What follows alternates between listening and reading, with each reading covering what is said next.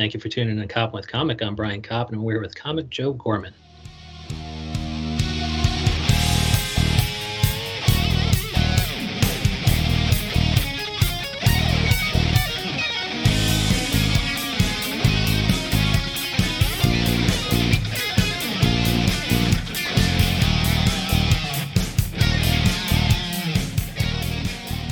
Joe Gorman, how the hell are you? Good, man. Thank you. Thank you for Uh, having me.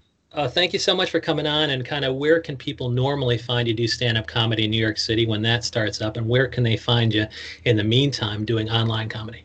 Absolutely, man. Hey, as soon as this epidemic ends, I'll be back at all all your favorite locations. I'll be at the Stand NYC in Union Square. I'll be at the Creek in the Cave. I'll be at clubs and colleges throughout the New York State area. Uh, as, soon as it comes back. You're In gonna be you're gonna be hitting it super hard, I take it. Oh, absolutely, man. This I, I feel like a caged animal right now, just just waiting to get out and feel the exhilaration. Um, but uh, in, in the meantime, uh, you can you can catch me online. Um, I, I regularly have uh, comedy open mics and, and showcases that I uh, host and produce. You can add me on Facebook, facebook.com slash Joe Gorman. Uh, and uh, I'll regularly post my Zoom shows there. Um, drop in, hang out. If you want to do material, do material. Uh, we're, we're just trying to make the best of the situation. Uh, I also have a, uh, a podcast that I do with two other New York comedians, Robbie Goodwin and Dalton Pruitt. It's called The Loud Boys, and that's on every every media outlet that that has podcasts. You can find it, man. Uh, and yeah, so just- I, yeah. I'm totally I'm totally interested in kind of what's been working um, with you know digital comedy. But in the meantime, before we get to that, tell Mhm. me about the kind of the the idea behind Loud Boys comedy. Well, um, that's really just trying to capture the green room atmosphere uh, that that comics usually have, where before you're going up and doing a set, or like right after you're done doing a set, talking shop, talking about current events, really just trying to touch base with one another and and get a sense of community in, in these times. you That's know, the that's the theory yeah. that that's the, that's the theory behind this whole podcast because I was like, how do I get to riff with comedians without going to a, a single comedy club? And this was how I do it. This is, and this is perfect timing, man. yeah. And so now everybody's much more available to talk. And it's just i you know it's it's so it's so cool to be able to talk to joe gorman who, who seems to be the uh, you know one of the the innovators in the online space post corona so kind of what you know i've seen you're doing a lot of shows you know online. And what can you tell me about what works and what doesn't? Kind of what did you start off trying and what did you evolve to become Well, uh, one thing I I was I started do uh, when I first started, I was just trying to transcribe my normal stage act uh, in front of a webcam, and it it just doesn't work as much. Um, it because because it's different, and and we have to acknowledge that you know doing stand up online is different than doing stand up in an audience. Um, you don't have the same energy because you can feed off an audience's energy, but it's Yeah. possible. Um, I think if you can see the people laughing on Zoom, you're doing something right. My new style is kind of uh, ad- accepting that and and addressing it as soon as I'm I'm going up. As soon as they unmute me and say, "Here's Joe Gorman," I address the fact that man, I'm sitting down. You know, I'm sitting down in front of my computer doing comedy, and normally I'm pacing back and forth on stage. You know, like a, a young Eddie Murphy or something. You know, Uh, Joe I- Joe yeah. Gorman is the white Eddie Murphy. You Oh, know, you- You've heard it here first. And, Yeah. and so, and, and I think like I saw some of the Saturday Saturday Night Live uh, sketches with respect to the whole, you know, Zoom thing. Like first they Yeah. did the, the weekend update where they had a laugh track, and I thought that was, or, or they had people laughing to the uh, the weekend update update jokes, and I thought that was so awful. I had to turn it off, and sure enough, the w- next week they uh, stopped that entirely, which was great Yeah, it's- and then um weird. but but then also i guess um you know there was a sketch where Kenan played a preacher and everybody in the audience was able to kind of chime in with their amens and it got distracting for him and so kind of you know you're able to see people laughing and um you know how you know from your point of view what's you know what's that kind of like or, or from the point of view of somebody who's just kind of watching it after the fact i don't know if these things are also recorded you know, like is the laughter distracting at all i know for you it you know must be energizing I mean, yeah, um, but I, I, it's also different, you know, having an audience, and it's the same reason. Like uh, I think Kenan might have gotten a little uh, uh, stumbled upon because he's, you know, he's been doing this literally like two thirds of his life from yeah. from all that to SNL. That's yeah. really the the dream, you know, to yeah. be able to be funny for your entire life and make a career out of it. So so props to him for that. Um, but it's what I liked about it was how awkward it was because it's like, welcome to my world.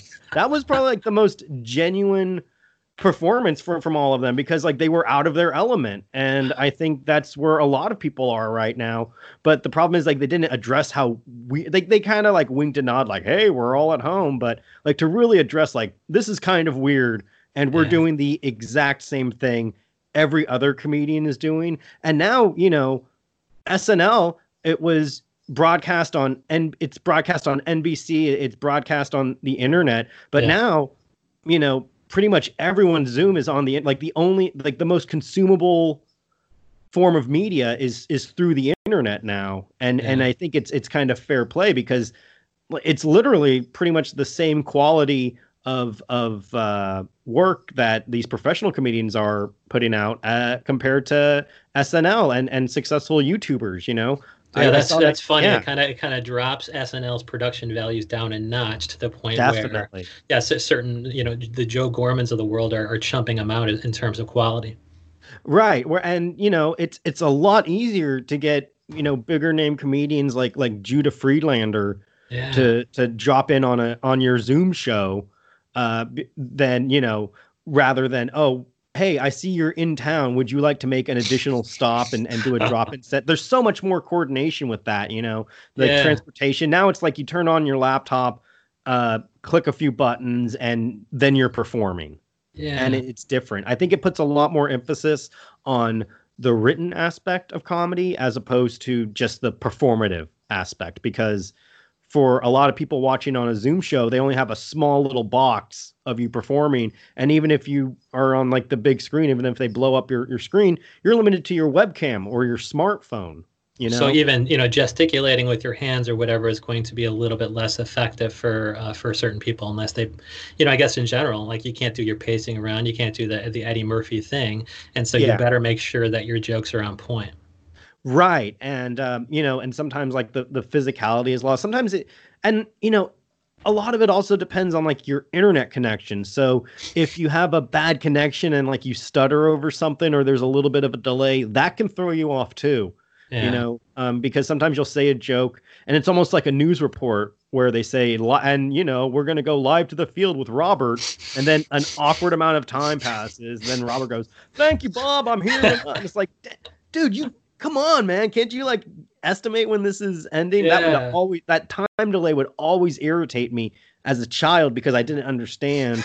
and even as an adult who understands that we're literally sending thousands of, of megabytes of data at the speed of light and there's just a minor delay. That's still not enough you know? That's and, still and I like I, I, like the fact that you know joe gorman and instead of the you know the the reporter in the field the joe gormans and the comedians are just um it's like they're more adaptable. It's like you guys have really had to adapt on the fly on stage before the virus. And so you guys are the per- the people who are perfectly positioned to be creative with it um you know after the virus yeah, man. Like uh, you know, like they say, uh, necessity is the mother of invention. Yeah. And uh, what it, it comes down to, you know, do you want to adapt and you know figure out how to make comedy in this new world, or are you just gonna throw your hands up and say, well, I guess I wasted 13 years of my life trying to do stand-up comedy and, and make connections. Um, and it's it's and honestly, you know, even even if even if a lot of these places reopen, it might not be the same. You know, yeah. even like when these clubs open, there still are going to be groups of people that are apprehensive about going out to large social gatherings. I mean, not right now because we just lifted the ban, so of course everything is flooded right now. Like any any bar that is open will have a ton of people. You, all of these news reports. So we're going to have a second wave. I'm I'm oh, fairly yeah. sure. You've heard it here first, folks. Uh, there's going to be a second wave. So I was right to invest in a premium Zoom account right now. So. Uh, yeah, I, I, haven't heard a second wave uh, thrown around until Joe Gorman said it. So you heard That's it here right. first. That's it. right. But I, but I think you know even with the bars opening back up or whatever, you know certain comedians might hesitate to even do it. It's like, hey man, I can you know I'm building this Zoom following or whatever. You know, Yeah. at, at the very least, I think you're always going to supplement the more. You know, until it gets robust, until until your schedule is packed with live comedy again. It's nice to know that you're going to be able to supplement it with internet. Exactly. And you know, a and for a lot of people it's also convenience. Um, you know, if I'm able to do shows with people in San Francisco or even in New Jersey, Yeah. where normally, you know, that would be a long commute or I'd have to schedule ahead of time. Now it's just making sure your time zones are all synced up and I'm able to, you know, I'm able to touch base with people I worked with back in San Francisco. Um, some of the connections I made during my time in New Jersey, all all the New York comedians. A lot of people are, you know, even if they don't love doing online shows, like they love getting laughs, they love connecting with their peers, and and that's, I mean, at the at the heart of it, that's what stand up comedy is: is making connections with people, either the connection with the audience or the connection with your peers. Yeah, Uh, g and, and I think yeah, that's such a great point because it's almost like now you're you know you're networking with all these people. You know, you're home, you know, back to San Francisco, New Jersey, but also if you want to, you know, get your podcast going with guests in LA, it's like it's going to be so much easier to go out there post virus and be able to get some shows. And, and and some of the you know some of these comedians are probably like, why the fuck didn't I do this before? Yeah, definitely. yeah, and especially now it's it's you know the evolution of the Zoom show was so fast. I think it took maybe like 2 or 3 weeks for people to really figure out how to market them, how to get people to chime in, how to how to coordinate, when to unmute an audience, you know, because Yeah, I, I think we we finally learned like you know it's it's funny because like two weeks ago was like the wild west of Zoom shows where they didn't really know how to mute the audience. People were you know talking over other comics. Some comics didn't know how to get their webcam set up just right or how to sync up a microphone with their computer and and all of that. But now everyone's professional. You know now everyone has a beauty light. Everyone has a a, a, good HD webcam. Like we're all we're all really becoming programming masters now out of, out of necessity. yeah, know? yeah. The only way a comedian's going to become a programming master is to uh, to experience the virus. And and how Yeah. are these people kind of muting the audience? Does the comedian have control of that? And so you you know you're doing your your joke, and then do you unmute it where you think there could be a laugh, or what? Yeah. So, um, what I typically do is, um, as as a coordinator for the shows, I mute the audience during the comedian's performance, and I I make a point of telling people beforehand, you know, um, you know, if they see you smiling, if they see you like nodding your head, try to be as physical with your laughter as possible if if you enjoy it, and then I unmute them near the end, and it's like, you know, be sure to give a lot of noise and make people know that because like really that's what they want. They want that applause break at the end. Uh, But if they see people laughing, I, I think that that's great. I think that's what they really need. That's what I get through. I don't really need to hear the laughter, but seeing people react is is just as good for me. and Um, how how can you kind of accommodate that many? Like you know if each you know if you have 10 comedians on a show or whatever mhm. and you know 20 audience members do you only show the picture of the one comedian who's going and then you show the 20 in the audience like i imagine those boxes on zoom get pretty small Oh yeah, they do. So um, what I do is I have uh, there's a spotlight for the person talking, uh, and that's what the audience sees. And then there's a second window uh, where everyone's uh, the audience and comedians are kind of laid out like a grid, Yeah. and that's what I tell the comics to focus on. Like focus on like this big Brady Bunch esque mural of of all these happy faces. And, and use that and honestly it's it's different too because some comics it's they get more stage fright doing a Zoom show because in a way it's much more intimate. You know, Yeah. you're on a stage, you're elevated, there's a spotlight, so chances are you're blind. You can rarely see people out uh, beyond the third row. That's why most crowd work is done in like the first front rows, and that's why no one ever wants to sit in the front row. now everyone's face is clearly illuminated. So on the plus side, you can see them laughing. On the downside, you can very clearly not see them laughing, or you know, see them stop paying attention and go to a different window because now you're not just competing with the other comics on the show, you're also competing with everything on the internet ever. but I love because it, it gives so much credit to the laugh. Like if you actually see somebody, you know, demonstrably laughing or whatever, you're like, I just, I just got that person, and they preferred me over every fucking streaming special on the internet. That's right. Exactly. I love that. And so, um, but and how many people in the audience can you accommodate on a screen though? Can it can it go up to you know 100 or or is it usually, you know, you're just doing 10 and they rotate or something? You know, it's it's I've I've I personally have not been in a show that's had more than uh, 20 or 30 audience members. Okay. Uh, in which case, you know, um, there's a second window and there's about uh, 15 or so uh, screens, and you can also shuffle through the screens so you can see different people. Yeah. Um, but I've I've I've heard of of some people that were able to get you know 200 plus p, uh, audience members, and I have no idea how they would even begin to do something like that. Maybe they lied to me. I don't know. but, uh, and then kind of how, yeah. how, how did you get, get that hustle? Because it sounds like I mean, were you doing stand up comedy in San Francisco before you came here? And yeah. and what, what what have you noticed as far as kind of the difference um, between the comedy scenes and you know did it make sense to start out in San Francisco? Did you get enough stage time? And then how did you know when you came to New York? What was that like? Yeah, I'm actually uh, very grateful that I started in San Francisco. I was doing comedy in San Francisco for about 10 years because I, I started in about 2008, 2009. Um, and uh, yeah, it, it was a good community out there. It was very, positive.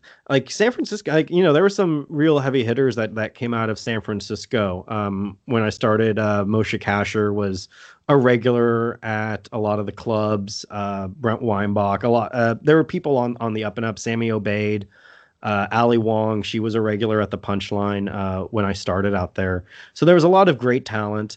Um, there were good clubs out there. Uh, the San Francisco Punchline, Cobb's, uh, the Purple Onion when it was, Was it there. was it was it tough to get on a show with Ali Wong? Like you know, did that same club also have open mic nights, or were you putting together house parties? Like I remember there was a Flop House documentary yeah, where I was yeah, com- yeah, yeah, com- yeah. comedy comedy houses everywhere, and um, I thought one of them was in San Francisco. Have you played the the garage of the Flop House or whatever in San Francisco? Oh, every, everyone's everyone's partied in Sylvan House at some point or another in uh, in San Francisco, and it's a a, a very life altering experience, and and many people aren't the same after leaving.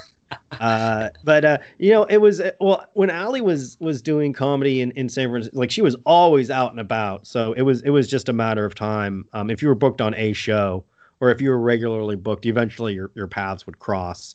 Um, there was one there's one major club in San Francisco, and that's the Punchline.